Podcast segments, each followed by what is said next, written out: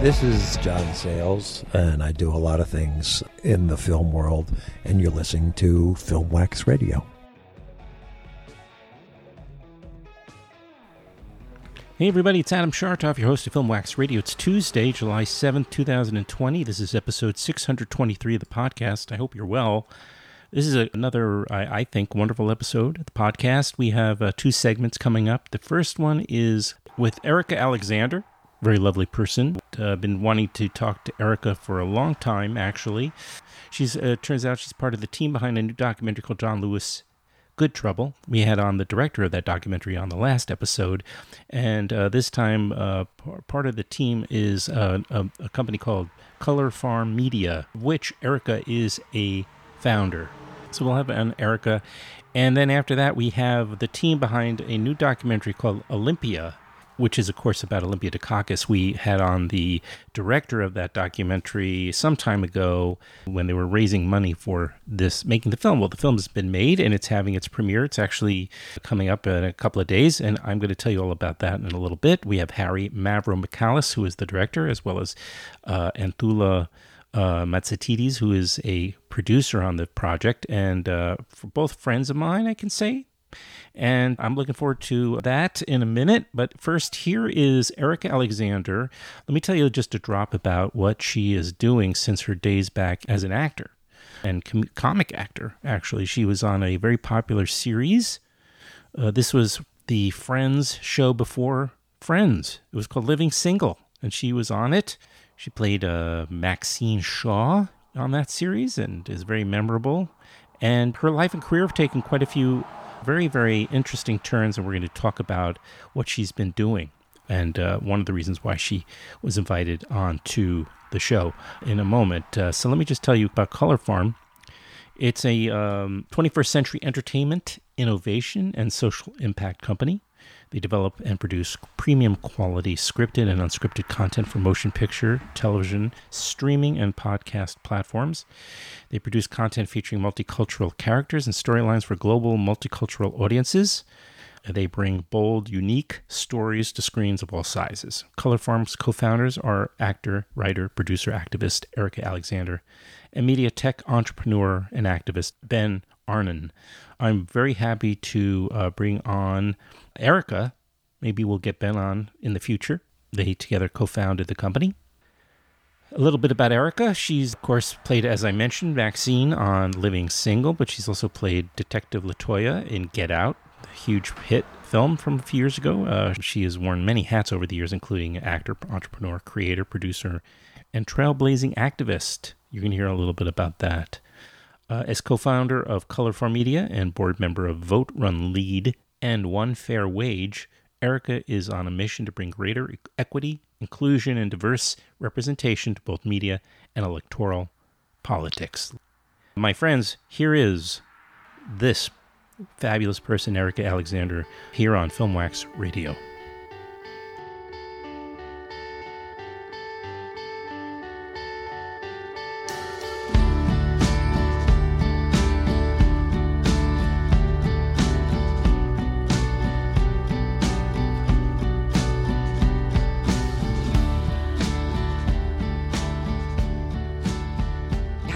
How are you? Good. How are you, Erika? Life is good. Can't complain. Every time, you know, like we just knee jerk to say, "How how you doing?" and then somebody actually says, and it's like, "Oh yes, uh, that makes a lot of sense." Actually, uh, stress and uh, uh, it's a strange, stranger times. I couldn't imagine such. You ain't lying. It's a, it is it is more than strange. I mean, but there's a lot of good stuff happening too. Don't you feel that as well? Yeah, I do because it's like a, a moment for people. It's an opportunity as well. It's a it's a it's a gift in the sense that you know you can maybe this is too I don't know this is through the prism of kind of political thinking, but it's an opportunity to get on the right side of history. Yeah. You know what I mean? I- Wow. Yes. Absolutely. you know, and also on a personal level, more time potentially with your family or your friends or you know, however I don't, because we're you know kind of stuck. Yeah, I mean, you know, it's it's bizarre because the the best thing about it is the whole world is experiencing the same thing at the same time in terms of the fear, Yes. the the deaths, of course, the chaos, some of the things like that. But they're also experiencing an awakening of self inside of real community. Mhm. And how we are all tied together. And it's amazing that the people they ignored all this time are called essential. It's so, you know, essential workers and all that other stuff. And we're seeing really who runs Bartertown because then we see that leadership matters and all these things we thought didn't matter do. And then we're also seeing that law and order matters, you know, but what type do you want?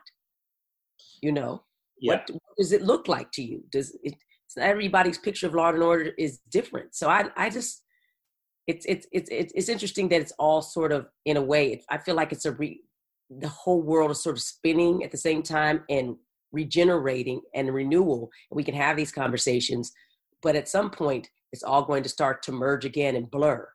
Mhm. And we'll be off in our corners. And whatever we learn from this doesn't have to necessarily be about the greater good. It could be make people much more strangely uh, isolated. Yes, right. I, I'm very curious to know.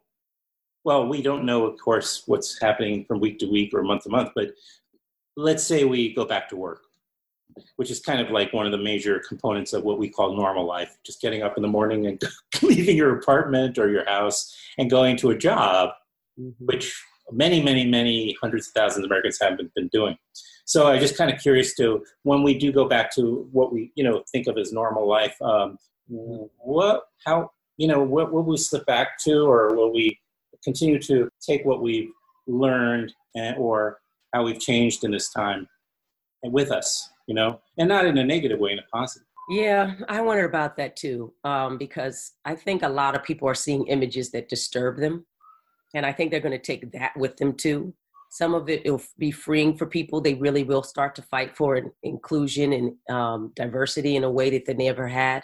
We are talking about the idea of, of reparations and um, reinvention of what America is, not just what the founding fathers who were owning slaves and who may not have been the most, um, uh, let's just say, progressive people that we think now, but they were um, and very intelligent and strong in how they built this country. But we're also seeing that that's not enough to stop um, corruption at the highest levels. They can do what they want. They can ignore subpoenas. They can change things through executive orders. They can do all these things. They can suppress the vote. They can um, steal elections by Right. through secretaries of states. It's crazy. it, it, you know, ignorance is also fits right into the formula. It's like not only are you, as you know, I, I assume your nonstop soundtrack. By the way, I don't know if you can see that right behind me. There's a bunch of moving boxes. Yes. We can get to that later. route. I'm leaving this, uh, uh, but um, you know, like when it comes to the uh, the orange guy, let's just. Yeah. But you know, with that complete lack of, I mean, you know, he's just used to just anything he wants. He just, just you know, assumes he's going to get right. And then there's ignorance and stupidity on top of it. It's a perfect form because he's like, a president can do whatever they want to do. Yeah. And guess what? It's not the truth. Well, as it turns out, right? In other words, the Constitution, the Constitution is there to say you can't, but and the balance of power and all that is there so you can't. But what you now you learn, well, kind of you can. You of can. because you know with this unbridled sense of uh, uh, you know uh, of uh, power and um, etc. You know privilege. Uh, you know mixed with idiocy, you you, you just see somebody who's it's proven the Constitution isn't more than what we say it is. Exactly. And that's the sad part. I think that everybody was really floored about the fact that you could ignore subpoenas, that you could defy Yeah. court, that you could stack them so easily, or more importantly, just fire people outright that were invest- doing, doing investigations Yes. and with impunity. Right. I'm, I'm like, whatever we thought we built this country on, we didn't. we and did. next time we get it together, we should be able to see people's tax returns. We they should not be able to defy us in the simplest ways. If you have nothing to hide, then what's the big deal? But if you have something to hide, we should know about it, or at least we're at least we're voting with full acknowledgement. So the democracy we were talking about, they say it's yours if you can keep it. They're not that. They're not, that wasn't that was that's a real prophecy. You know, um, I've been wanting to get you on for a long time, actually, because uh, oh. last summer, or maybe it was right at the end of summer, early fall, I was up in Camden, Maine, with a mutual friend of ours, hanging out, and uh, his name is Whitney. That's my man. I love Whitney Dow.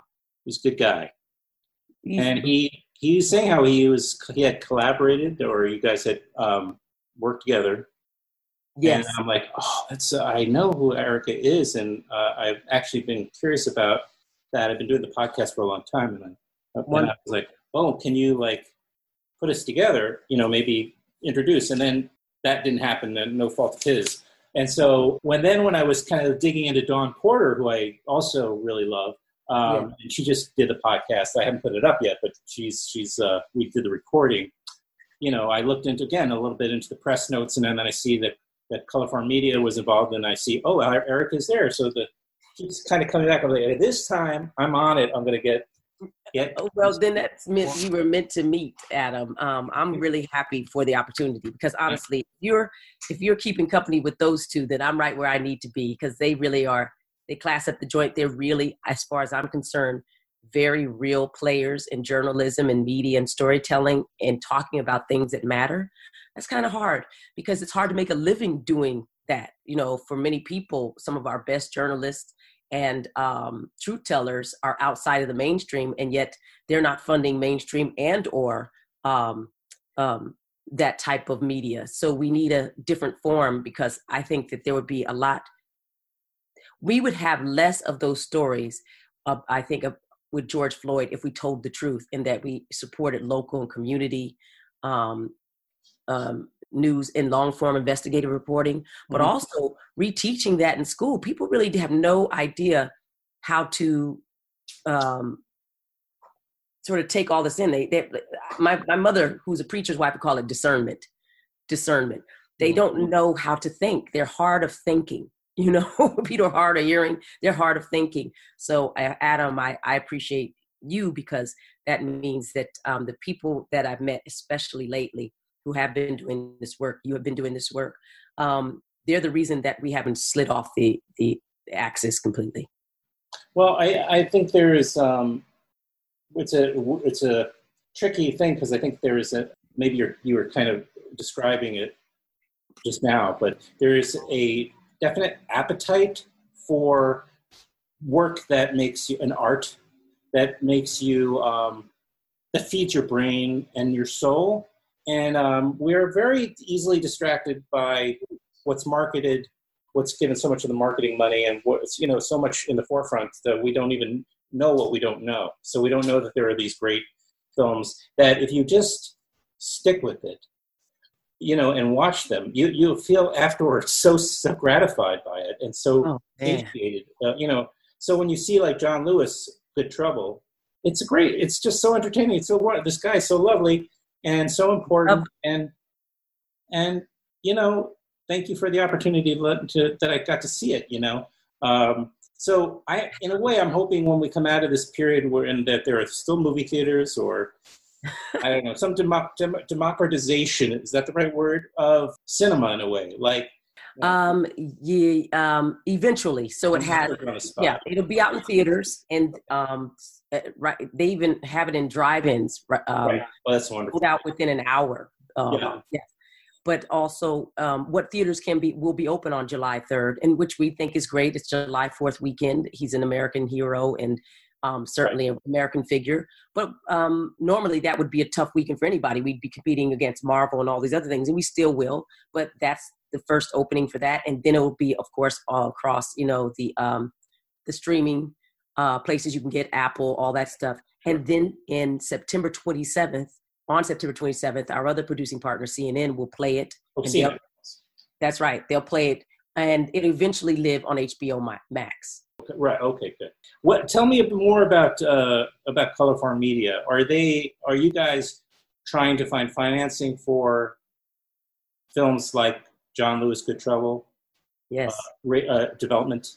Sure. So we're new um, as of three years ago. My partner, uh, co- co-founder Ben Arnon, and me Uh-huh. started the um, Color Farm Media um, film and television company. We call ourselves the Motown of film, television, and tech, because our idea was to do what Gordy, Gary, uh, Berry Gordy had done Mhm. with a small loan that he had gotten from his family. He actually was able to transform not only his world, but our world, because he just seeded the talent that he knew around him in Detroit, from Stevie Wonder to Diana Ross and all that. And we imagine that there must be tons and tons of people who did not have access or resources to the so-called mainstream that we were just missing their stories. So what we do is we try to talk about equity. Um, equity and diversity but also we know that there's biases like gender there's biases in um, race and also ageism but the other big biases is um, uh, geography. Just you're not able to be as close as you want to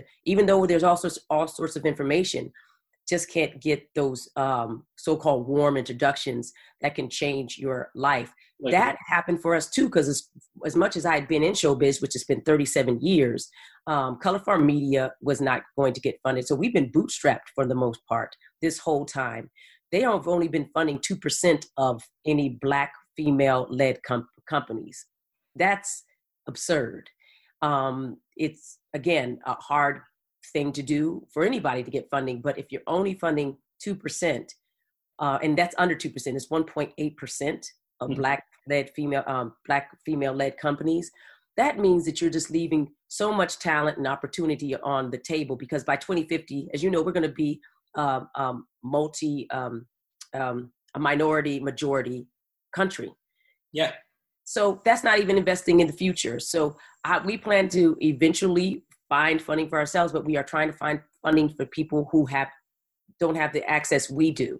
And so that's what we're up to and we're doing pretty good. We're figuring out clever ways to do it in partnerships we do it. People are partnering more and often. They're being less closeted and isolated from knowing that i think we all have to be able to do things together in order to um, be sustainable What did you collaborate with Whitney Dow uh, through through Color Farm? Uh, yes and his what feral project, or- Yes, on a on it was a documentary, and we're working on it right now. It happened since last year, and it's on reparations. I see. Right. Okay. Very good. And then with uh, Dawn Porter, how did you guys come to uh, meet?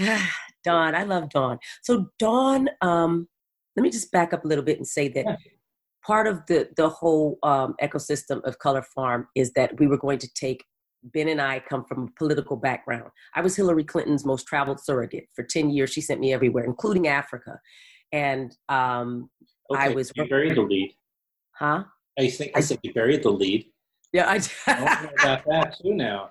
I think Nicole, Nicole, uh, uh, we're going to need another uh, boat. boat. well, um, um, usually people don't like to talk about about the past as much as you know now, but the past has very much to do with how I got into any of this.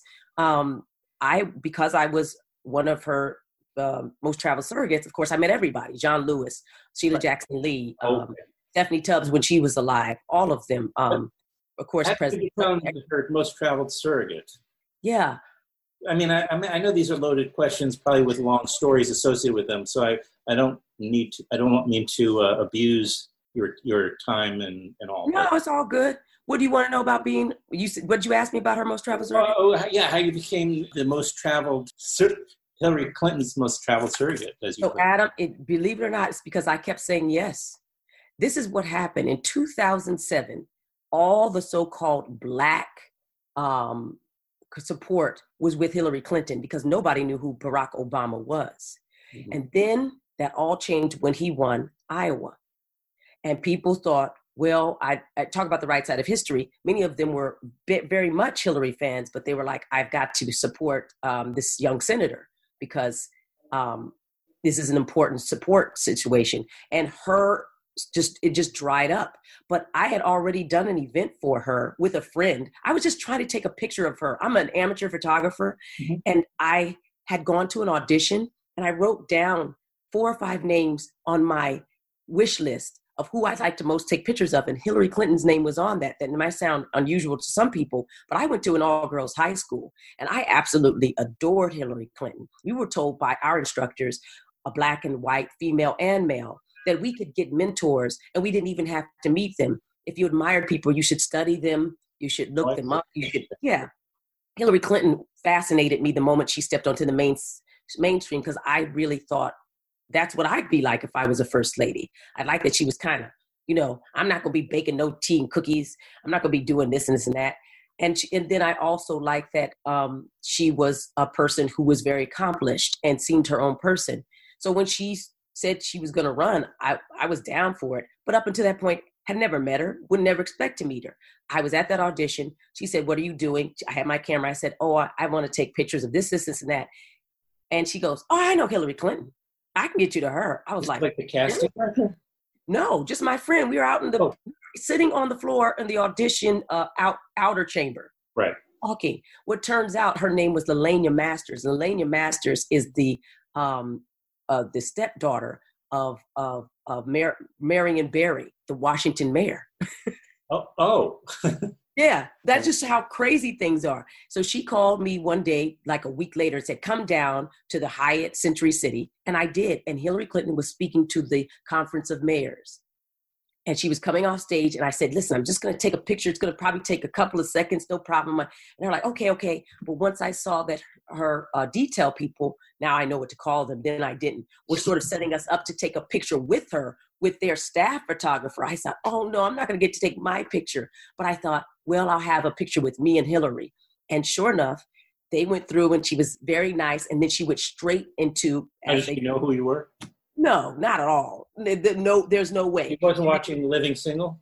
No, I don't oh. think the, the first lady had had time, and certainly not the senator. But uh, yeah, and so she went to her meeting, and the last thing she has a cadre of women, very powerful women. Yeah. One of them was her, uh, my friend's godmother. She turns around to us before she goes in the meeting, says, "Yeah, put together um, a an event with women under 40 entrepreneurs. We'll deliver the senator, no money, no cost. We just she needs to meet more people um, like that." Suddenly, and then she walks off, and Elena goes, "Yay!" And I'm like, "What?" So now I'm pulled into this thing okay. to deliver this. And long story short, that started a romance with me and Hillary Clinton for 10 years because I just kept saying yes. And they saw that I think my skill set as a performer and an actor, but more importantly, as a person who could digest information, but it was important that I filter it out in my own experience. Mm-hmm. They, they trusted me, and there was no training or anything. So I became suddenly at the end of 2016, she called me after her loss.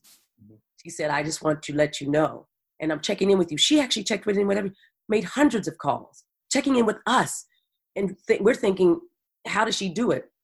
And I said, no, ma'am, whatever I can do for you. She said, I just want you to know something, Erika. You're my most traveled surrogate. No one has traveled more for me ever except for Bill and Chelsea. So I, that's how I got that moniker straight from her. Wow. It's great. Quite a story. Thank you. So using that, using that template of uh, political, excuse me, um, organizing, um, we thought we could go and discover talent around um, in different places. And that's how we set up our Color Farm Media sort of um, ethos and how we could do this. Okay. Yeah. So uh, Color Farm is based in? We're in California and New York. Okay. All right. And for three years, you said? Yeah, it's been around since, yeah, you know, yeah, a little bit more than that. Mm-hmm. But I always sort of just maybe like odd numbers. I don't know why. You are like an odd number. Maybe you're an odd number. I, I think I'm an odd number. But uh, uh, yeah. so and uh, you uh, so but there was a connection there to Dawn, I guess, right? That's the whole. That was the uh, original point. Was that uh, so, oh because right through your organizing events, etc. You were introduced to John Lewis probably more than once, I'm guessing, and then yes, more than once. I actually oh. campaigned with him, Ayanna Pressley, and Stacey Abrams. We were all together, and he and we got a master class on what it was to be black in America and political. And he was our host. He took us all over, and we campaigned with him for Hillary Clinton in 2015, 16. And um, I got a call um, one day from his uh, constituents. He has a person who works with, um, you know, the public. He says, mm-hmm. you know, there was this uh, documentary that somebody else had been trying to work on. Could could I help?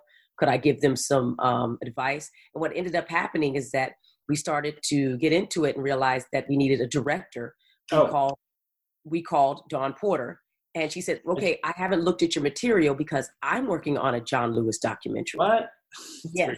And within just a few minutes, we realized we should all just be working on one project. And she was so gracious to say, "Sure." And so actually, we went on with her version of it. And uh, Ben and I uh, were glad because we had never made a certainly a film, and the documentary would be our first. She had made several and was very um, um, considered one of the best. And she's been a mentor to me as a black woman but also she's been very gracious during this whole mm-hmm. um, procedure. And you know it's it's a big it's a big push as you know. I don't need to tell you how hard it is to make a documentary. You know what i really appreciate about one of the things i appreciate about uh, the documentary again it's called john lewis good trouble is that uh, i like how it feels very very present that you know it's not a biographical but of course it is as well i mean we do learn all about his life and I like I like how you know there's the the archive and it's on a screen behind him and he's watching it, experiencing it in the moment, and then re- able to reflect almost very spontaneously almost. But it, it, the overall sense of the film feels very much like you are experiencing John Lewis right now. He is not just some old guy looking back at his life. He is a, extremely relevant, and my goodness, it couldn't be more relevant in today's landscape.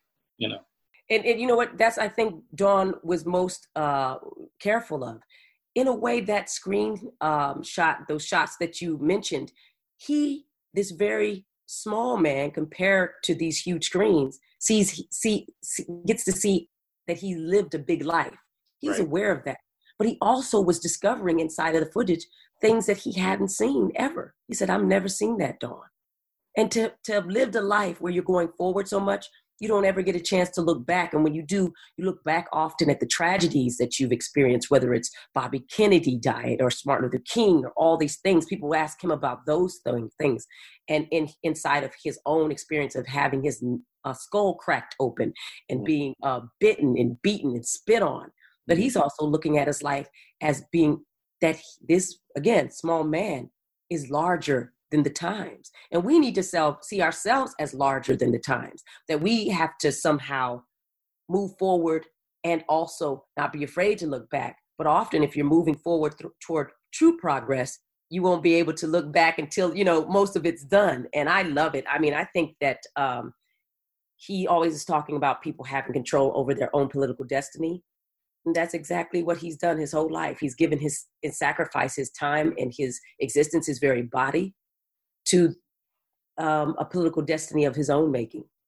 Mm. It's a terrific film.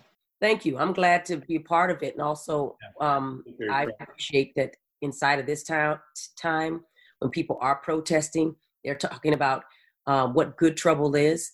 And people are right. wondering whether it's enough. They're saying, wait a minute, they're not listening to us. People are still dying. The NAACP talks about we're not dying anymore.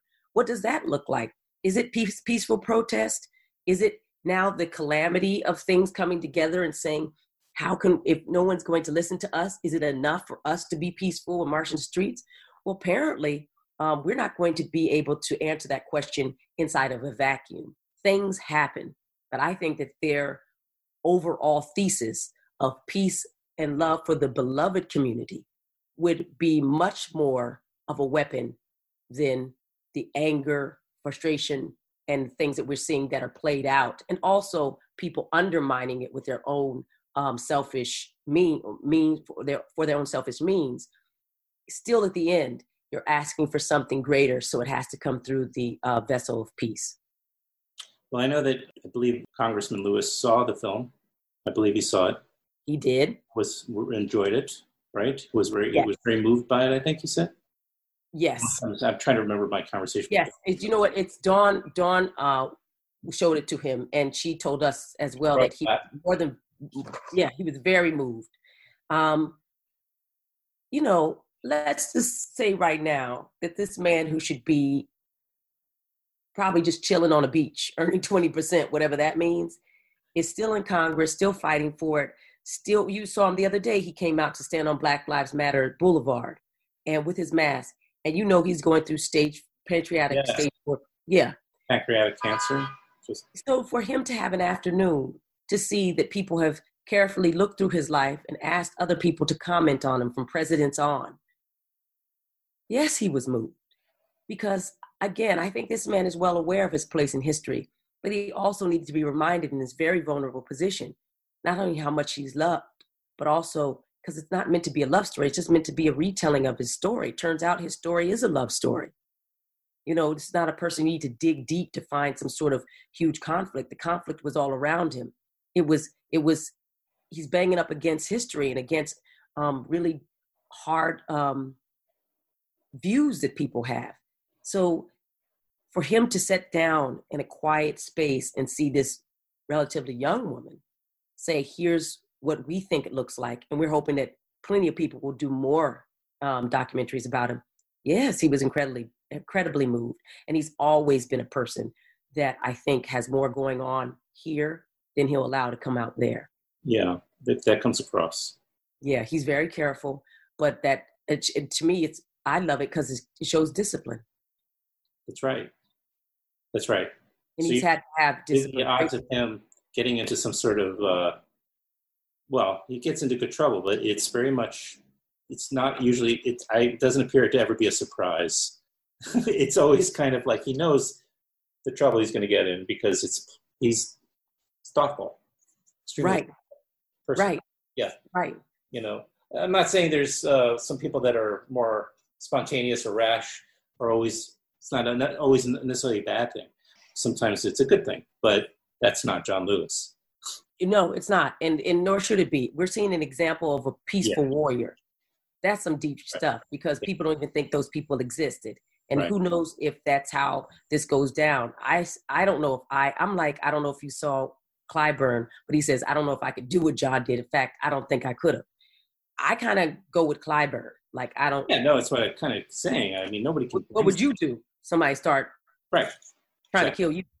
Right. No no I, I I I completely agree. That's kind of what I was trying to get at a little bit. It's like nobody can really blame somebody for responding in the moment, you know, and maybe not necessarily thoughtfully. No, It's No. fight or fight or flight sometimes, you know.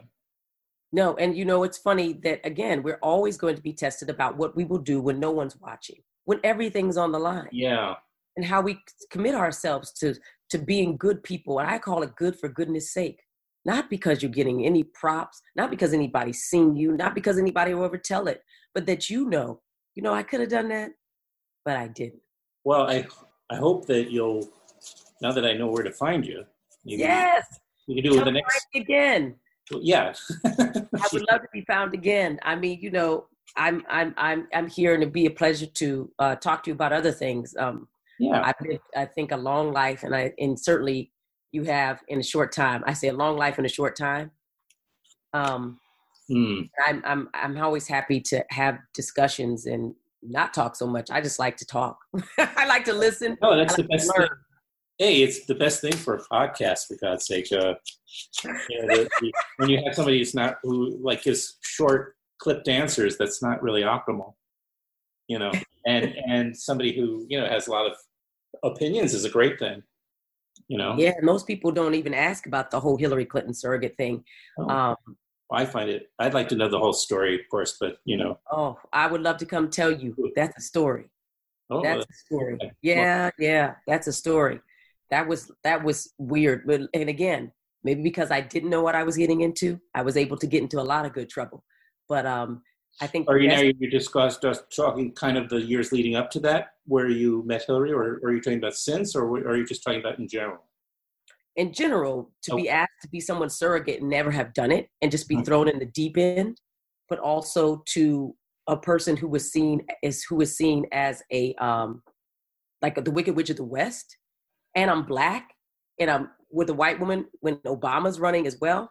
You know, I think I have to go because I have another call. Oh, I understand. Yeah, no, Nicole and I discussed two thirty. That's uh, beautiful. Uh, no, we'll Okay. do it. Adam, have me on again, and then we'll make as much time as you'd like. And I'd love to um, to hear more about you. Okay, you got it's a deal. Okay, uh, bring some tea or or a cocktail. Okay. Depending on Happy moving. All right, bye bye. All right. Have a good day.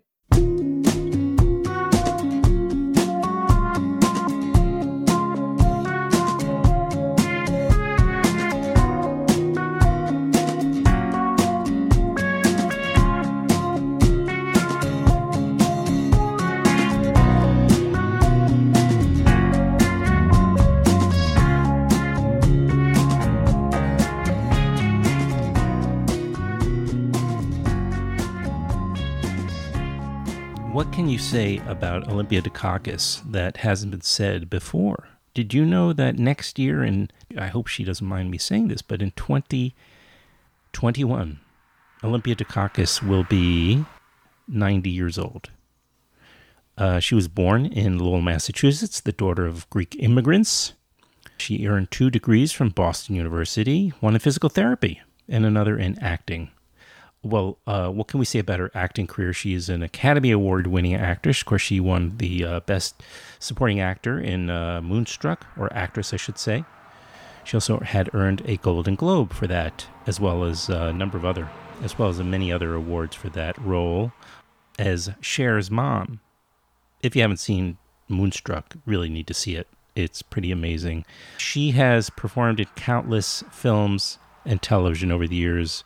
She was in Steel Magnolias, Cloudburst, Dad, Mr. Holland's Opus, Working Girl, Look Who's Talking 1, 2, and 3, Mighty Aphrodite, Jeffrey, Away From Her.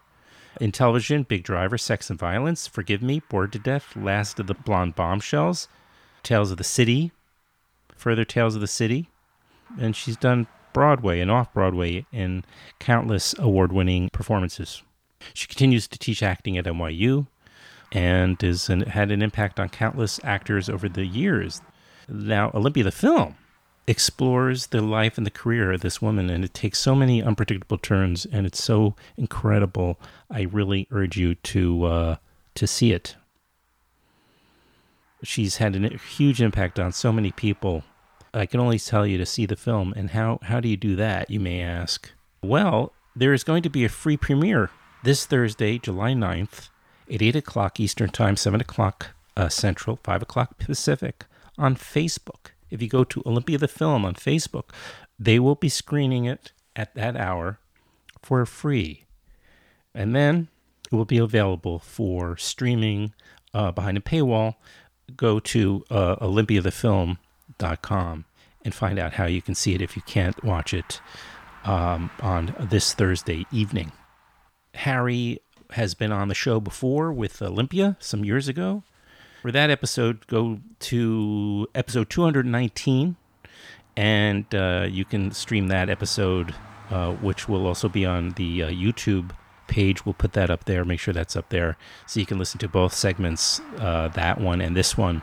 Harry Mavromichalis's directing and producing credits include Olympia, the award winning, uh, critically acclaimed feature documentary, as well as a Yankee Restraint.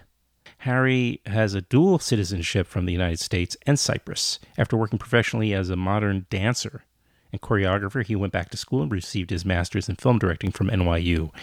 Uh, he is a writer, director, producer, and has multiple short films, music videos, and commercials under his belt.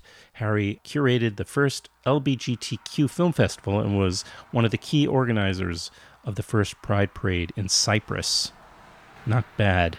Not bad at all. Anthoula Katsimatides is an actor, writer, producer, and voiceover artist, a member of SAG AFTRA and the AEA. A, a true artist at heart, her love for performing on screen is matched by her passion for theater work. Her first experience as a theater producer was for Opa, the musical, an off Broadway musical that had several runs and enjoyed sweet success. She later developed and produced autobiographical solo shows, What Will People Think?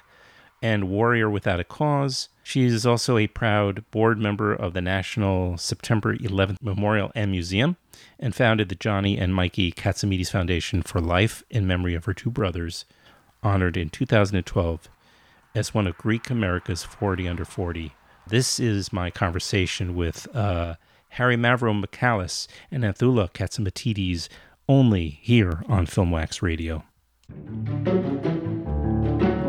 We feel in the theater because someplace we know all of this that's inside of us, we will have a chance to access it and liberate it. To the green room! She has a life force, like one of those spaceships that has this battery that takes you out to the stars. You can see it when you're in the room with her. You know, you can see it in her work. Fuck you! You got a love bite on your neck. He's coming back this morning. What's the matter with you? Your life's going down the toilet. Olympia Dukakis and Moonstruck. Everybody was thrilled that a great actress who had dedicated her life to the arts was finally getting the recognition that she deserved. Olympia the actress is superb. Her range is frightening and wonderful to watch. It's what every actor wants. I want it.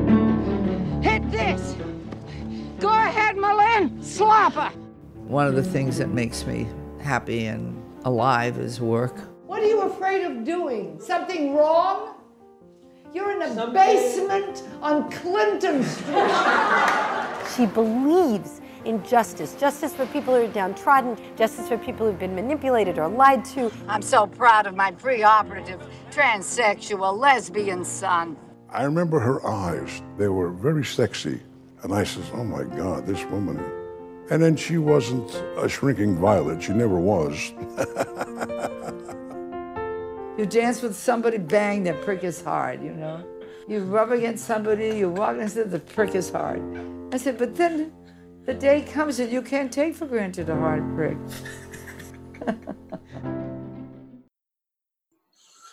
Hi, Harry. How are you? There you are. That's what you look like with. Oh, aren't you? Aren't you Harry? Harry. Oh my God, how are you doing? All right. How are you? I'm good. I'm good. I like the look. Thank you. Yeah, It's my COVID hair. I know. Well, look at this. I mean, you know. Your hair looks great. Well, it's a lot of product to keep Yeah. it. It this, is not, gonna- this is not gonna. This is just podcast. It's not. We're not gonna. They're not gonna see us, right? Oh, they're, they we're we're doing a live feed to uh, face Facebook, Instagram, and YouTube right now. Oh no. Abdullah, come on. Well, first of all, you look great, so I wouldn't uh, even if you were. But we're no. This is going to be for audio. Audio. Hold on. Let me just get a. How are you uh, doing this? You- She, you're there together. Yeah. We are here together. Hello, I'm coming. She's feeding the dog. What a hungry dog he is. Hungry, hungry, oh, darling. There you are. Hello, Antigua. How are you? Hello. I was just, I just, I had been on a three-hour Zoom uh, call? Zoom call with my old summer camp community, Oh, and um, every week it's a mix, mix and ma- you never know who's going to pop in and out of it because we have like a bunch. It, it, it's span, the camp span for many decades, and um, and, uh, kind of camp? and then I had just enough time to quickly cook my moussaka and my baklava. in celebration of this call, Yeah. in honor of this call. Wait, Adam, Adam is quarantined with uh, quarantined with Olympia. Olympia's in the other room. Yeah, she should pop on any second. Hey, you know, um, I just had a thought, and it came and went in a heartbeat. But that's, I guess, the nature of the. Old age. ah, no. We're Totally. losing our minds due to quarantine. Mush. Totally. Our mind are turning to mush. What? Uh, I, I want to know. Wait, do you remember it? Remember? The thought? Oh no, no. I, I, if I do, I'll- You don't even remember that you had a thought. No, I want to know about this summer camp. Yeah, what camp was that? Were you a kid at this camp?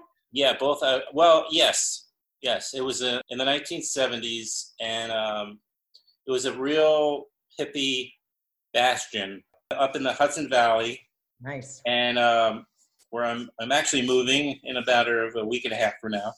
And um, yeah, we were uh, just this bunch of kids from all these uh, very progressive types of people, and it was on a farm, and uh, it was an incredible place to go every summer. And then eventually uh, they moved. Uh, the camp kind of split, and a bunch went up to Vermont, and I followed them, and I became a camp counselor up there, like in the '80s. Wait Love a minute. In Vermont? Oh, Vermont, Vermont. I went to Maine uh, Okay. last summer, and there was a lot of camps. At this Well, place. New England is is Yeah. real Totally fiddle. When people used to go to summer camps, now no longer Yeah, now that's on. They've all been the camp. Obviously, wasn't open this this year, so you're talking to them about it. Are you like on their board or something, or were you? No, actually- no. We're just all just we're all like a uh, diaspora. We're just we're just love to stay in touch. So we have this weekly Zoom call at two o'clock, and people just hop on if they're free, and it lasts two to three hours typically because you know people will roll in and just you know that maybe never met. Right. So Yeah, it, it was took place over a span of time in two different locations, really. I love that. Mm. Uh, but there's a common thread, you know, with the values and the How many years did you do that for? Um, well, I was a camper from seven, 1972 to 1977. And then I went as a camp counts. I was like a kind of teen camper for a little while up in Vermont. And then I became a counselor in and out of the 80s. Nice. Nice. Cool. Well, that's a great And I kind of outgrew it.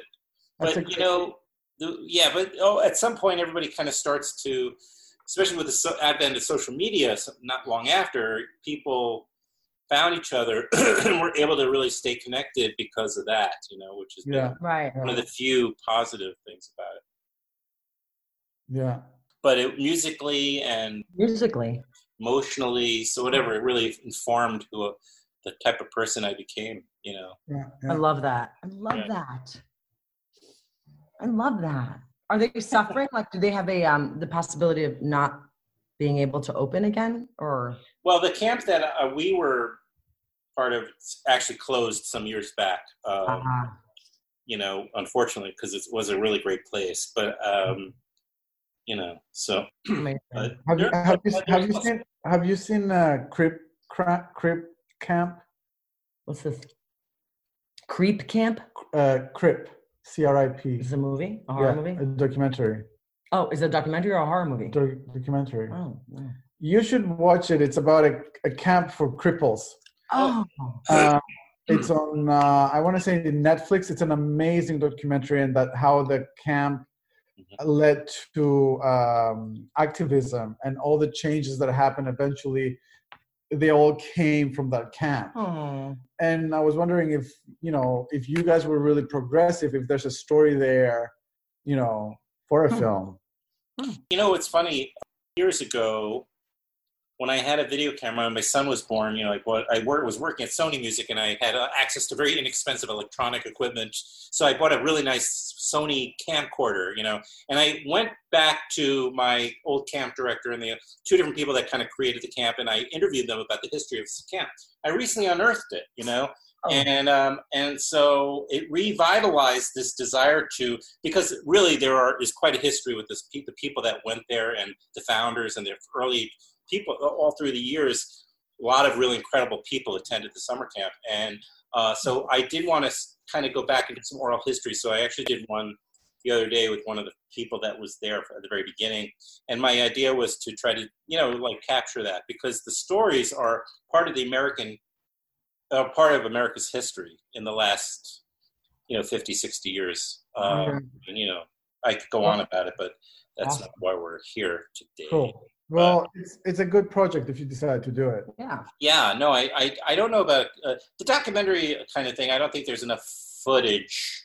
Uh, There's no footage for the early day, you know, because that would have been something. But you know, it, it could be uh, uh, told somehow. You know, it's definitely was a special place, and those that know about it know that it was that it was. You know, Yeah. so and that we're all, so many of us are still in touch, and a lot of people in the film world went to this camp. Sorry, sorry. I was just asking for what. Quite a few people from the film, uh, and I know through the film industry, actually attended the camp in one time or another, um, including the lead film critic for the New York Times. Well, yeah. Well, here's the thing. I mean, the you don't know if there's, you don't know you don't know if there's footage or not, because there could have been like one kid who brought There's in. photos. There's photos. There, there, there could, there, there could be one, photos. one kid who has like a, had a Super 8 camera, Yeah. That's how that's how Crip uh, Camp was. Like there was one kid that basically did a lot of filming every summer, and so they had a, a lot of footage for the film from from him. Yeah, and photographs. You should watch it though. It's really great. It's amazing. It's actually one of my I favorite will. I'll, I'll this year. note. Terrific homework. Thank you very much. Yeah.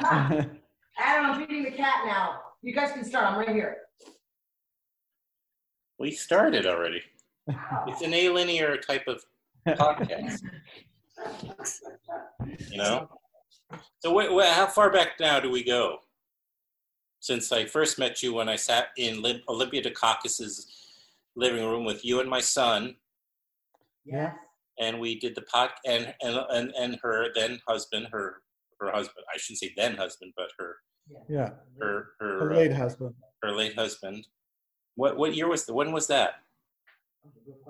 Unless you don't want to draw attention to how long it's taken for Wait, this. this, wait. This was pr- was this prior to that Dark and was- Twisty? Yes. was the uh, the Kickstarter, right? Or Yeah. The Kickstarter? I think we got. I think that's why we got together because you were raising money. You hadn't start. You hadn't made the film yet. Yeah. And how did I meet you, Adam? It's driving me crazy. Well, I mean, you, you applied. Maybe you were the one that put me. A, I don't know. Or did I get an email, or did you send me an email about the this? Maybe I don't remember. I think someone put me in touch with you. Somehow we met. right. Well, where, where were you working at? Uh, Oh God, it can't be that long ago. where were you working at the time? Uh, at the rebuilding of Lower Manhattan? No. No, it was after that. I was an Uh, actor. I was an actor. I am an actor. Oh. Um, oh. So I wonder, I don't know, I'm going to search back in my emails and find you. Let's. Well, Kickstarter, Kickstarter was my God, uh, Kickstarter was a long time. 2014. I Yeah, don't think. call any attention to the fact this film's taking forever. Yeah. Oh, you you know, this I've had much bigger, much longer. Uh, no, no, it's fine to talk about the time. It's it's totally fine. But 2012 is when we met. you and I. Yeah. Wow. Mm. Well, that that's not long after I started doing this thing, you know. Which was still an internet radio show then, I think. So I don't even think it was a podcast did it yet. Yeah, I think for us it was 2014. Adam, we met at a film. That makes Your sense. card. You gave me your card. How do you know that? Oh, you re- you're reading it. Yes. In 2012, you gave me your card. I don't know what film we saw, but I said, ah, "Hi, I'm the chick who sat in front of you at the movies last week." Ah, I was flirting with you, but I wasn't. I'm just a flirt with anyone. Don't get me crazy. too. Me too. That's so funny. Here's my contact information. Let's chat. Adam, that's fucking hilarious. That is. You sign this as publicist premieres.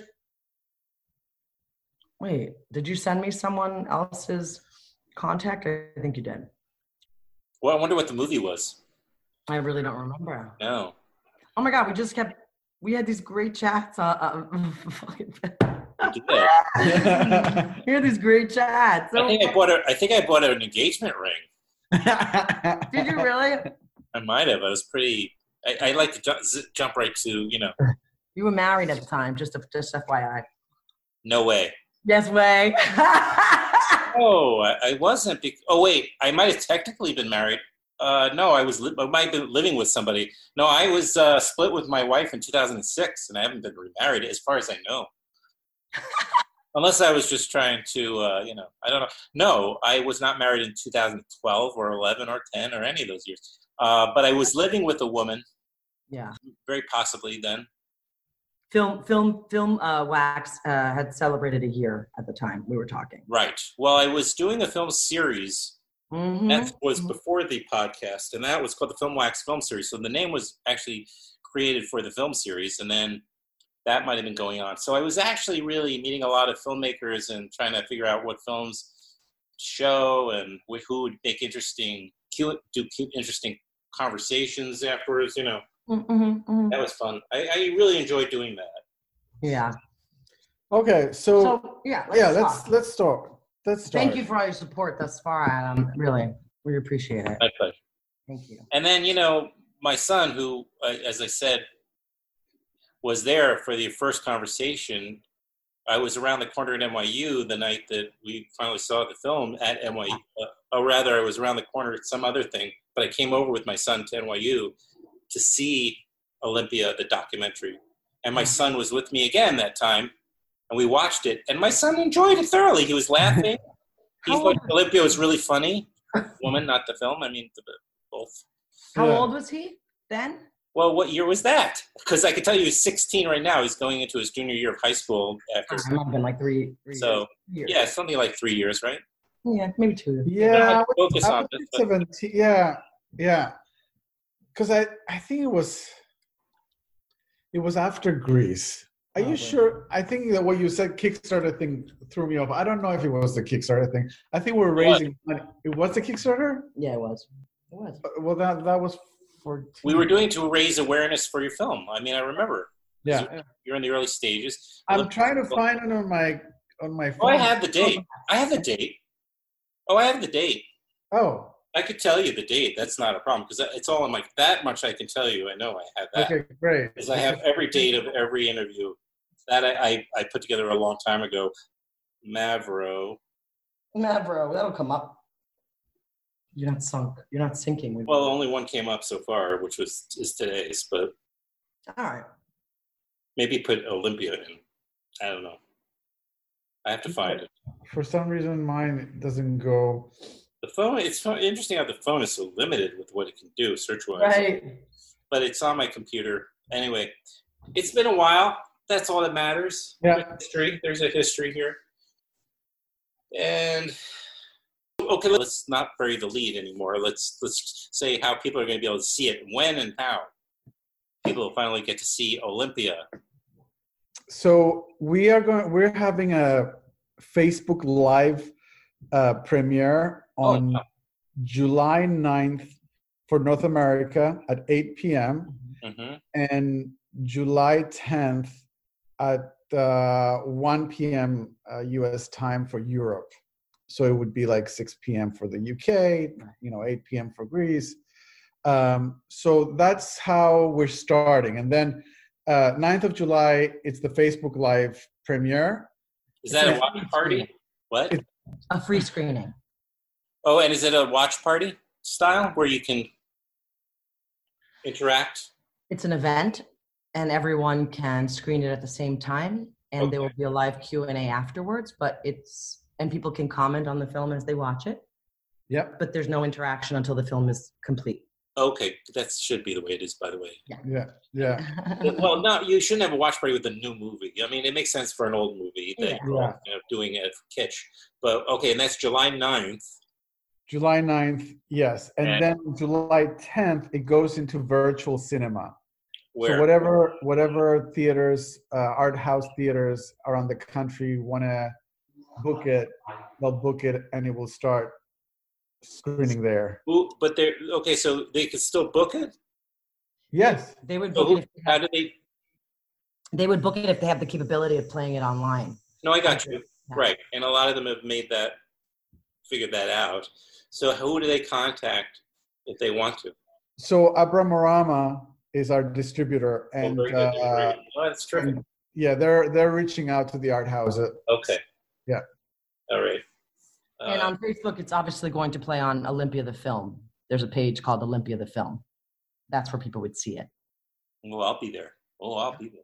8 p.m. We have my new apartment in upstate New York with Oh. little, else, little else to do. But I'm so jealous. Where where upstate are you are guys you? in this? Where are you guys? Not Right now, Astoria.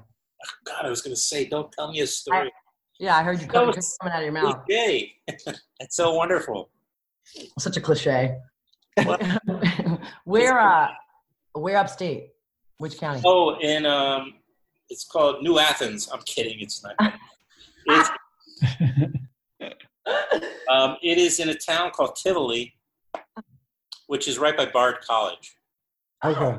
I'm just minutes from Bard, so right It's by. like a, how many hours from here? An hour, two? Nice.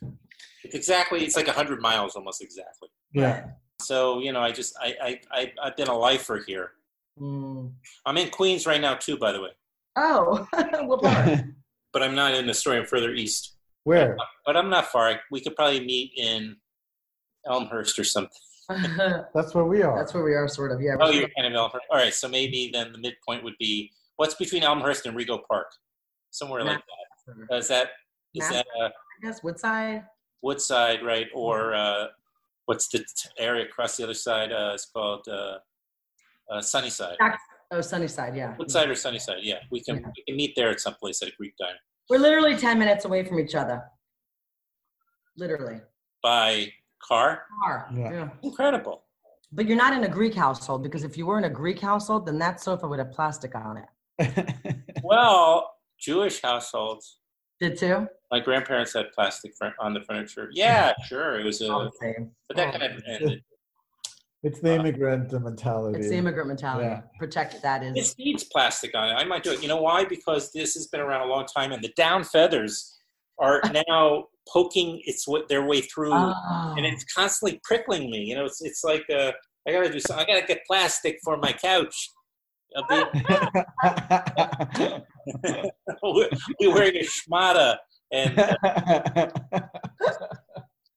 um, yeah. Well, anyway, so it's a mental health break from the city. I, I uh, but I'll be down here actually in the fall all the time because my son is coming back from Los Angeles and his mother is going to still be out there. So uh, we're getting probably a place in uh, near his high school. But I don't know how it's all working out. So Yeah. it can all change. You know, it's a work. Yeah. Yeah. You don't know what the public schools are going to be like in Right. Yeah, yeah. yeah, hopefully soon they'll have a plan of action. But uh, anyway, so uh, so Olympia, how is she? How is she health wise? I mean, she's now she's got to be close to ninety. Olympia is turning 89 years old on June 20th. Okay, And on June 20th, we are doing a sneak preview screening of the film, pre premiere, at the Bel Air Diner in Queens Astoria. Drive in. wait a minute. That's what That's day? There's uh, on, her, on her birthday, on the 20th of June, Saturday night. Saturday night, we're having two screenings at the Bel Air Diner in Queens. in in Queens Astoria. on their drive-in makeshift theater. Oh, they have a parking lot. They have Correct. a parking lot. It's amazing. We went in and watched uh, Oh, wow. Sand- Sandlot. They play like family films, old films, you know, Grease, Dirty Dancing, and our film will be the first new film that they play. Yeah. So who's coming to that? Uh, whoever gets tickets. Whoever tickets, gets only tickets. 40 spots, 40 cars. You want to come? I, I have a car right now, and I can come. You have a car? Yeah, because uh, my dad. Um, I don't know if you know. I, I, I lost my dad. Oh So- no. Yeah, a couple months ago. And Oh, so I'm this- sorry. This is, Sorry. this is his place, and that's Oh. why I'm, in the process of of um, Dealing. of clearing out in the coming two weeks. So on the 26th, I move upstate and uh, move. So, but I'm around on the 20th. more or less, other than a couple of trips up there. I'm, I'm around on the 20th. So there's an Well, if- 8:30 showing and there's an 11 p.m. showing. Two showings, double header. So wait, it's the Bel Air You can Google it. It's really cool. Diner, and it's the 20, 20th. Yeah. Eight Uh, eight thirty and eleven. And on the 19th, they're playing Moonstruck. Actually, it's sort of like a weekend tribute to her. Right. Oh, that makes sense. Yeah. So if you want to, if you want to come, you should let, and you definitely can't come. You should let us know so we can get you a spot because it sells out in like twenty minutes. Yeah. Oh wow! Right. Yeah. Of course it does. There's so Yeah. few spaces. Yeah. Sure. Yeah. Yeah. I'm. Uh. Sure. I'll come. I'll just let me make sure I'm not. Uh. It's like only days away. My God, it's Saturday. I know. Adam, did you see the? What was the last version? No, I have nothing going on that day. What? Doc NYC. At Doc NYC was the last time you saw it. At Doc NYC. Oh, I didn't see it there though. Oh, you saw it. We, Uh, gave you, we sent it to you, didn't we? No, I had a private screening. you saw it one of the Oh, screenings scre- at NYU. It's changed a little Yeah, bit. yeah. It was just me and Jacob. I thought it wasn't. Yeah, it? yeah, yeah, yeah, yeah. Yeah, I was yeah, thinking you were doing a whole screening, and I was like felt terrible because I was running late. I was around the corner and I couldn't get away. That's right. That's and we were right. texting back and forth. I can't remember what I was doing, but it was like right around the corner. But I, it was just taking forever. And I got to NYU finally. I was like kind of like sweating and, and feeling Aw. horrible. And then you're saying, I'm saying, did I miss it? I want, I didn't want to miss your film. And you're like, oh wait, we're waiting for you. We're starting. I'm like, what? You're all waiting around to show. It's like a private screening. It was like I felt like Louis B. Mayer or something. you well, just let us know if you're going to come. It's your, it's your charm yeah, and your and your good looks. your good looks. Well, d- don't stop. But anyway, uh, uh, well, you know, and I've gained like 20 pounds being. But, uh, I mean, being here, like sitting. We've all gained like 20 pounds. I know. It's horrible. We'll we'll get rid of it. Don't worry. I guess it's good. I don't know. Maybe like- You're not seeing from the here down. it's like I'm wearing a moo yeah. Well, that's all. It's really exciting. I'm, you know, it's inspiring that you guys, uh, and I hope Olympia appreciates that. But given all of the hurdles that uh, you're able to create this great, you know, momentum around the, the documentary, and uh, uh, regardless, and you're doing the uh, uh, drive-in, and for her birthday, which is terrific connection, and then you're doing the Facebook Live with the Q and A. Is she participating in the Q and A? Um, it depends. Uh, Okay. I think I think we're not.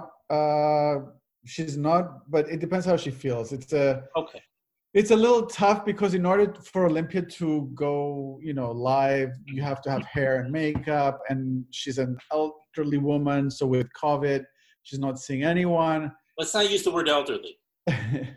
No, you know, I mean, because she's older, but elderly is a state of mind, and Yeah, I, you're right, I, you're right. I don't know. She doesn't ever appear to me to be like that. You know, Yeah, You're right. absolutely, in a while. she's- absolutely. You're you're right. I think the other thing that Harry didn't tell you for her birthday is that we're doing something extra special for her too, for her birthday Yes. screening.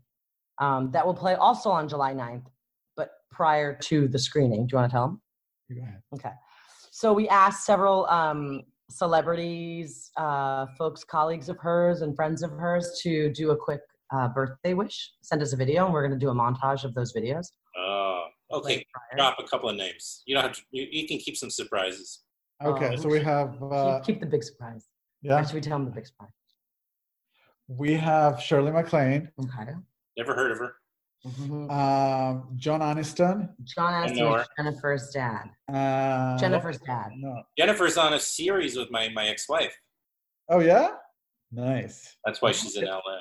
Can can she ask Jennifer to send a? Your ex-wife is Reese Witherspoon. There, she's uh, the, uh, in this the cast with them. Yes, Nice. Okay, nice. Um, they are both from Nashville. My ex-wife and and Reese are both. I was just in Nashville. I got back yesterday. Justin What? Nashville. yeah, It's a great town. It's, well, it's changed Yeah. a lot, but it's a great town. it's a beautiful state. I was blown away by the state. It's gorgeous. Yeah. It is. Yeah. So yeah, uh, we have a lot of great names uh, who will be. But you left off the big ticket name, uh, which is okay. We can keep that as a you know like a, an enticement. Yes, we have a yes. So that'll be um. Is that at the like after the eight thirty? Are you going to show that or? No, we're going to show it before the film screen. Okay. So it will be the opening little Yeah. montage, A little- and then Right, Go in to lieu of a trailer or something. Yeah, yeah, Yeah. kind of yeah. bumper kind of thing. That's Yeah. nice. Now Olympia doesn't know anything about this. So Right. what, what we are trying to do because she's has been stuck in the apartment for months, Right. not seeing anyone. So we are trying to get people to, um, you know, come to the Facebook page and you know put a video up. do- Random people. You know, like just yeah. So we're trying to get a lot of people to wish her happy birthday and like Oh, I'll do something, even though she may not see it. It doesn't matter. Right? I'll just do. no, it. she She'll will see see it. it. She we will make sure she will see every She single it. one of She it. I'll do something. I'll just She do wa- along the lines of like how I walked into your apartment, your your lovely husband opened the door and was very sweet and funny, and I walked in with my grandson, and from a distance she was sitting at the dining room table, maybe mm-hmm. I don't know seven eight yards away. I don't remember how many feet, but it's a distance, you know. And she thought that it was her grandson. She thought it was you were Stefan with The with beard. with uh, oh, his with kid. son. Yeah, yeah. I remember it very, very, very. sp- Well, I have a good memory, but I, I, I uh, except for when it comes to flirting with Anthoula at a movie. I remember I don't remember the movie, but um, anyway, uh, yeah. So, uh, but it was it was a lot of fun and uh, a good memory. Yeah. Cool. So that's what we're planning on. Uh, that's our little plan. you Yeah. know, of Uh-huh. Well, you know, and it, and it's such an entertaining ride. You know, it has its drama and its laughs, and you know, um, she's a great uh, navigator through her own life, like you know, in the story of it, and uh, just telling all this about her relationships, and Mhm. you know, she's been around a long time.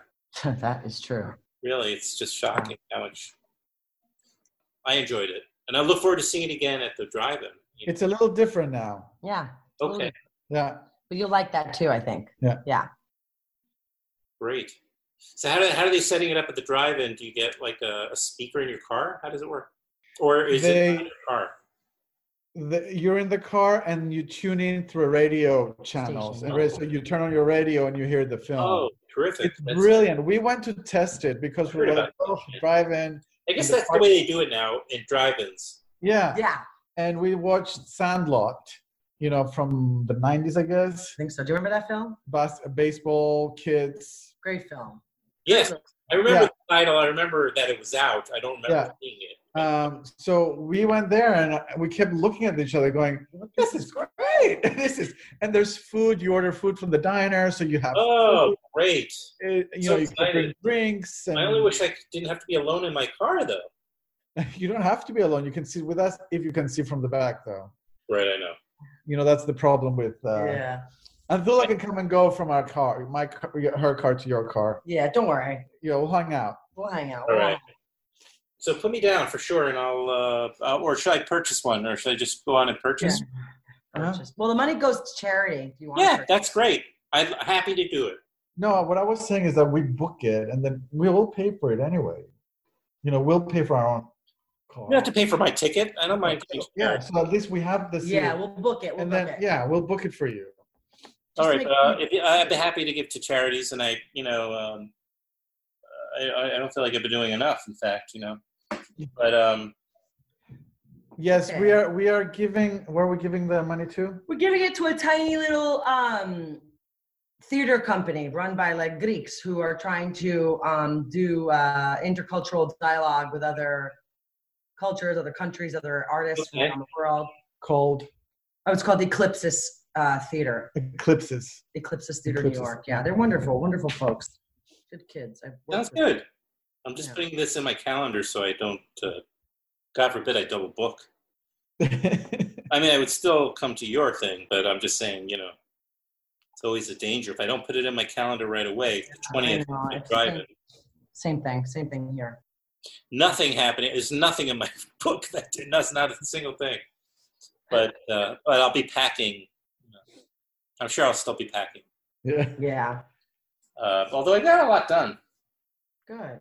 Anyway, uh, sorry to be distracted. So who who's who who's in the? Remind me who's in the, who's in Olympia, the documentary. The Who else? yeah, who else? So you we have participated or contributed. You know. we have um, We'll Diane Diane Ladd. Um, we have Lainie Kazan, Laura Linney, Whoopi Goldberg, Lynn Cohen, who recently passed away. I know. I loved her. Uh, I know, my God, yes. It, um, we have Governor Dukakis, who was her cousin, who is her cousin, and then we also have Governor Kean from New Jersey. Oh, sure. Tom King. or- Tom, yeah, Thomas Kean. And uh, yeah, we have her, Her kids, kids, her uh, brother Apollo. her who's brother also Apollo, who I think is like the best, part in the whole. Yeah. Yeah, we love him. uh, and her, you know, her late husband. You Sure. really, you really see the relationship between the two of them. Yeah. You understand how they managed to stay together for fifty-nine years. And you know the I love that uh, you know I, it's been as we just already figured out a number of years since I've seen it Olympia you know and um, I just can vividly remember how the description of how and open she is about their sexual chemistry and about their relationship and how physical and and uh, passionate uh, and she was well she was that way in general but uh, Yeah. Just- yeah, that, I, I think that's what what people um, what what I would love people to know is that they're not going to come and see a typical biodoc where it's like factual and then she did this and this and this. You Right. really like we had an interview with a radio a Greek radio station the other day and and the presenter was like, "Oh my god, you really it's more like you're learning about someone's soul, her soul, you know, and uh you will you learn about you know her addiction issues her depression issues her marriage like you said sex like drugs uh, everything everything about her you'll get to know. You'll leave the film knowing her. Right. Well, that's kind of why I was saying uh, when I just sort of mentioned about the part about being elderly, because I mean, I haven't seen her in a number of years. I don't know what she's like right now, but just because she, you shot that, she was already in her 80s. Um, uh, so, like to me, it's this is somebody who Yeah. is not still the same. person. you know, she hasn't succumbed to. Um, I don't know, like you know, just getting kind of grouchy or well, I, I don't know, but I'm just saying she's still the same passions and the, the lifeblood is there, and, and you know, and and I guess you know, being in the arts and being an actor requires that of you. I mean, you know, you have to be open and you have to be completely present and be in touch with your uh, emotional life, and it's all youthful energy. yes Yeah. absolutely absolutely it's just that i'm a foreigner and you know i use the wrong word Oh no no no! He's a foreigner. Well, it was an opportunity to, but it was an opportunity. You provided an opportunity to have a conversation. yeah absolutely her yeah. nature, because yeah, um, it's it is an important distinction in the sense that um, you know, I, and I've always felt this way about certain people. I love older people, you know, and uh, um, elderly people are difficult because they're kind of, you know, what I mean, they're closing. They're they're not as happy or as um, you know, they're they're kind of given into a certain aspect of age. Now, it's not always their fault, but Yeah. I, I, I just I what I love about people that are older but still are really interested in still connecting and growing Mhm. as a human being. The journey's still going to the last breath, right? Yeah, it's you know we had a an event. God, I don't remember when it was. She, Montclair? She was probably 82 years old at the time, and uh, uh, this woman came with her mother, whose the mother was her mother was 80 years old, and it was this old little lady, and she said, you know, my mother has been a big fan of yours, um, and uh, would like to meet you. And they met, and it was it was such a stark contrast of like an 82 year old who's full of life and still with a future ahead of her and like you said you know the other lady who had already started to Die. you know but- Die. no Sorry. to uh you know to shut down and look like you know an 80 year old woman whereas olympia didn't Mm. so a lot of it is attitude and a lot of it is you know how you how you feel and how you go around the world So true. That's how I live, like how I go around the world, like a young 82 year old. Just kidding. what else can we tell you that'll help? No, that's been. It's, I, I think. Uh, I think we said it. Um, you know, you, you, you, you're, you're, you, t- you, you just have somebody with a very full life, so it's fun, and it's very much in the moment too. Uh, so, because you know, Olympia's the best uh, teller of her story.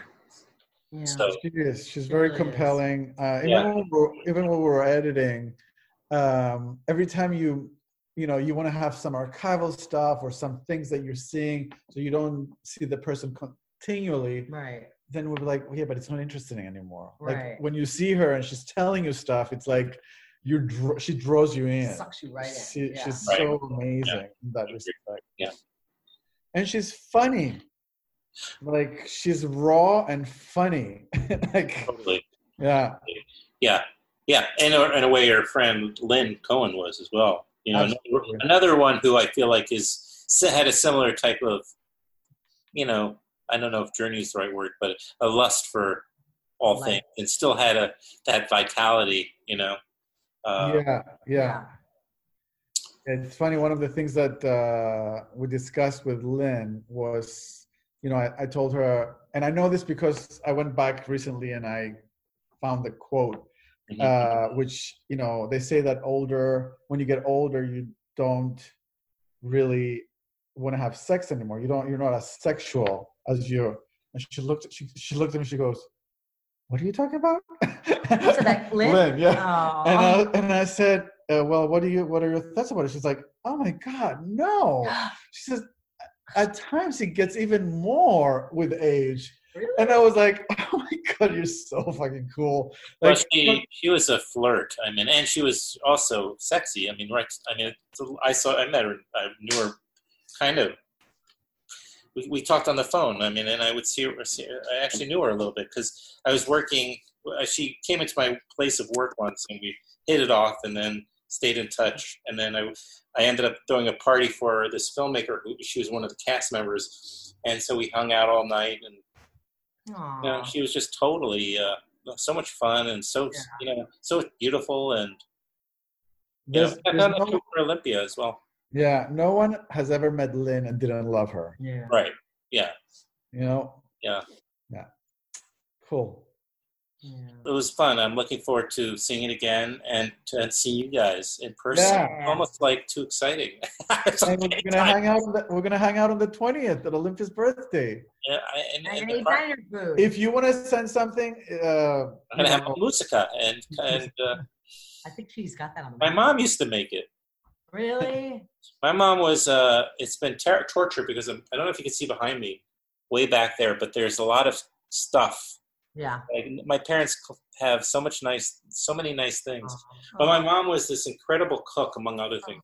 This right here, I don't know if you can see this head, this Yes. little that she made, and up there, it's, you can't see it in that way back in the on the hutch in the back there. But there's another sculpture. She was a a painter and a sculptor and a, an incredible cook. Oh. She would make stuff from all over the world. So she, we once in a while, she'd make moussaka or she'd make a paella or she made baklava. Well, those are obviously different countries, but she would also make baklava. Uh, Wow. My mom would get all the yeah, she'd get the uh, all the ingredients and make it fr- from scratch. I mean, she's just incredible. That's Yeah, so yeah, so awesome. I took it for granted. You know, I just thought this is this is the way everybody eats. we were a Jewish family. I mean, but, uh, Yeah, but Jewish families are very open, and their culture is. Yeah, yeah. you know, also it's all Mediterranean, right? Yeah, Exactly. exactly. Exactly. So that's awesome. Well, I'm looking forward, forward to seeing to you. breaking bread and hanging out on. Adam, when when is this gonna come out? I don't know what you mean. What is it? Was I supposed to record it or something? Well, what do you want? Here's what I can do. I mean, I'm so backed up, but what I can do, and what I was thinking about. You don't need it soon. Okay, Yeah, we, it's better if it's closer to the 9th Yeah. of July. Okay, we can do that. Yeah, and what what I also am able to do now, like let's say, was I could always I also have this great option, which is to put it on YouTube channel, um, even if it's just the audio. I'm saying, and what I do is um, I can use it, you know, the link from that, and so to promote. Because you know it's better if it's on the podcast because it's easier for people to hear it than to tune into YouTube and listen to it that way. But sometimes it's a nice thing to have in the meantime because you can put up right away and then I can promote it. And it's all about promoting, letting people know about it, right? It's another source saying, you know, put this on your radar Yeah, yeah. and tune in to on July, you know, Ninth. July eighth. Do you have like a press release from? Yes. Did I get that or from? Uh, Send it to We'll you. send it uh, to you. I get it. I, I used to get it Abramorama. I don't know. I don't remember seeing one recently, but Huh. you never know. But if somebody can can send me that, then I can at least make sure I have all the details and it's worded right, you know, et cetera, et Yeah. Sure. yeah, yeah. Sure. We'll do. We'll definitely do. Yeah, I think it's It was- out this week. Oh, well- Well, actually, probably I get press releases from publicists, and some of the films are, you know, distributed by Abramorama just by happenstance. But Abramorama isn't sending them to me, so that's that's. Did you did you get anything from Falco Ink? Do you get shit from? them? I do get emails from them, so I might have something. Then I just missed it. Yeah, Okay. Okay. I might have something. I will send you something. We will send you All right. something. Just as a reminder, but yeah. Cool. Okay, terrific. Well, I think we have a good show here. I mean, I think it's, it was fun. It was spontaneous. I think we hit hit a number of the important points of the documentary. What more do you have to say Then it's just it's just a thoroughly entertaining hour and a half of your time, or Well, Yeah, yeah, and it's yeah. inspiring to all. yeah. it- Well, if you're an actor, if you're an actor, you have no you have no excuse. You must watch this movie. Must watch this. She is a ma- it's a master class. I mean, she's a, one of the great theater actors of our time, as was her husband. If you're listening and you're an actor, you got to see this documentary because uh, my own ex-wife, who we mentioned a couple of times, it was uh, at NYU. I think uh, Harry, I mentioned that to you, and that Olympia did a number of uh, visits, and so got to meet her. Mm. Yeah. Yeah, I brought it up at her Olympia. In fact, that that time we sat and we talked. Yes. Yes. You did. You did.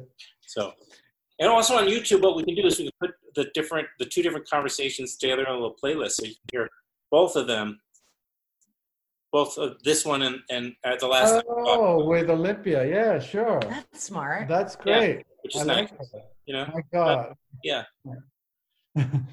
You're so fucking funny, Adam. I love it. Uh, looks aren't everything. A- Adam, are you dating? I, I'm dating myself. Oh, I don't mean that in a mass, uh, you know. Wait, you live with a woman now? Wait, are you living with someone? Or was that back then when you were flirting with me? yeah, back when I was flirting with, I was on the phone last night with with who I think you were referring to, uh, or yeah, I was on the phone with her last night. But yeah, no, I'm alone, Oh. and I'm doing the worst thing, which is moving away from. Well, it's not like you can meet anybody anyway. But I've been I've been uh, you know on a phone like kind of a texting thing. uh, yeah, but- but I'm I'm letting that kind of go. But um, there was no future in it, so I don't know. We'll see what happens. But I don't know. Maybe moving upstate is not a wise thing because it's harder to meet people, even if one's You never know. you Or never know. you might mean the might meet the woman of your dreams upstate. She's just waiting for you. I you. meet the woman of my dreams every year. Adam, what's your star sign? Is that the same as my astrological sign? Yeah. I think so. think- yeah, I'm a Libra. When's your birthday? September 24th. Oh my Okay. god. What? What do you know that I don't? No, I don't know anything. I'm just kidding. Libras are really sweet. Huh? That's what I know. Libras Cre- are very very sweet, and very creative. Oh, okay. Well, that I'll take that. that. I'll take that. Why? Where? Where are you guys? Ugh, I'm a Capricorn. Is that uh, bad? What, I'm like exhausted just saying that. It's so exhausting being a Capricorn. It's your birthday? January 15th. Martin Luther King, you'll never forget it now. Oh, Celebrate the same day as my boy Martin. Yeah, good to know. oh man. Yeah, I love celebrating. I have a day off. It's a national holiday. That's right. that's Yeah. pretty great. Yeah. Mm. That's- that's a good- and it's a good one because you, you, you get, especially growing up. Because well, did you get like uh, uh, did you celebrate Christmas at home when you were growing up? Mhm. So did you get your Christmas presents and then like three weeks later get your uh, birthday presents? hmm Oh, that's great. Because you know they're too close together. That can sound. No, no, no. You don't understand. Too close together? Even if it wasn't the same day, it would have been like presents for the birthday and presents for Christmas. You give me my presents, is what I'm saying. Right. No Yeah. excuses there. And Harry is a uh, Sagittarius, Sagittarius. November 30th. What? November 30th? November thirtieth. Okay. a very sweet Sagittarius. is. Sagittarius. Yeah. I was I've never been quite you know like um into the horoscope thing because I feel like it's always you can interpret them at least the ones that you know you see in the magazine. Totally. Oh, yeah. No, no, no, no. no. It's just, it's like fortune cookies. Yeah, man. Yeah. yeah. It's fun to read, but, you know, you don't. Can't live by it. Yeah. All right, Adam. All right, it, was, it was really good to see you. Really, So good to see you, Adam. Talk to you. You look good, and I'm happy. I'm sorry about the loss of your dad, but I'm happy that you're, you know, moving and, you New- know, new chapter. yeah, Right. exactly. And I've been doing all this podcasting now. It's and frankly, I could come down if it's like a you know an important like let's say uh, I don't know Olympia Dukakis wants to do the podcast. I'll come down in person Yeah. once we're able to do that kind of thing again. That is, Yeah, Yeah. yeah, that's true. Yeah. But uh, I think we're probably going to end up living more like this than we know going forward. no, no, no. Yeah, I don't know. People I are think what we're gonna do is at a certain point people are just break down and you just say fuck it. If I have to get sick, it's worth it because Well, being, the, I being think I, alienated is just uh, you know it's just worse. I think the vaccine is close to coming out. Like the one, the company in Oxford is already testing it. I think. Um, what? I don't know. All right, I'm a little bit more skeptical, but let's let's try to be. Uh, uh, let's hope for the best. Hopeful, yeah. You All know, right. That, that'll definitely be the day. You're right. Yeah. Yeah. Adam, I'm gonna order some souvlakis because I'm starving. Okay, I, I know. I, I have a nice meal. I'll see you guys on Saturday. Let me know if I need to do anything for that, other than let you know I will be there. I have no plans that night, and I'm looking forward to it. Okay. Great. Looking forward to that. Adam. Yeah. Thank you. All right, Adam. Bye, honey. Bye. Bye. I'll walk down the street and there'll be a wonderful wind. I love wind. In that, I think about not having this anymore, not having that wind. And I have this flash of fear. You know what, Rosemary? I'm an octogenarian today. Is that toilet paper? No, oh my God. I'm 80 years old. I find that unforgivable. There's only one way to know. I have to go out and find out. Is it time to stop? All right, everybody. Thank you very much for uh, sticking with me here. Um, I hope you're holding up under the circumstances. If we are uh, providing any distraction or light in your life, uh, then I'm honored. Coming up on the podcast, Frank Santopadre. I know I've been promising that for a little while. Um, we have Hampton Fancher, who wrote Blade Runner and Blade Runner 2049. Illeana Douglas, the actor, podcaster, film historian herself, is going to be on. Robert Schwartzman and Talia Shire. And a tribute to uh, Lynn Shelton, who we all know passed away a number of weeks ago, with friends of hers, including her collaborator, cinematographer on many films, Ben Kasulke, actor Josh Leonard, and filmmaker Megan Griffiths. All that and more coming up on the podcast. Uh, take care of yourselves and the ones you love.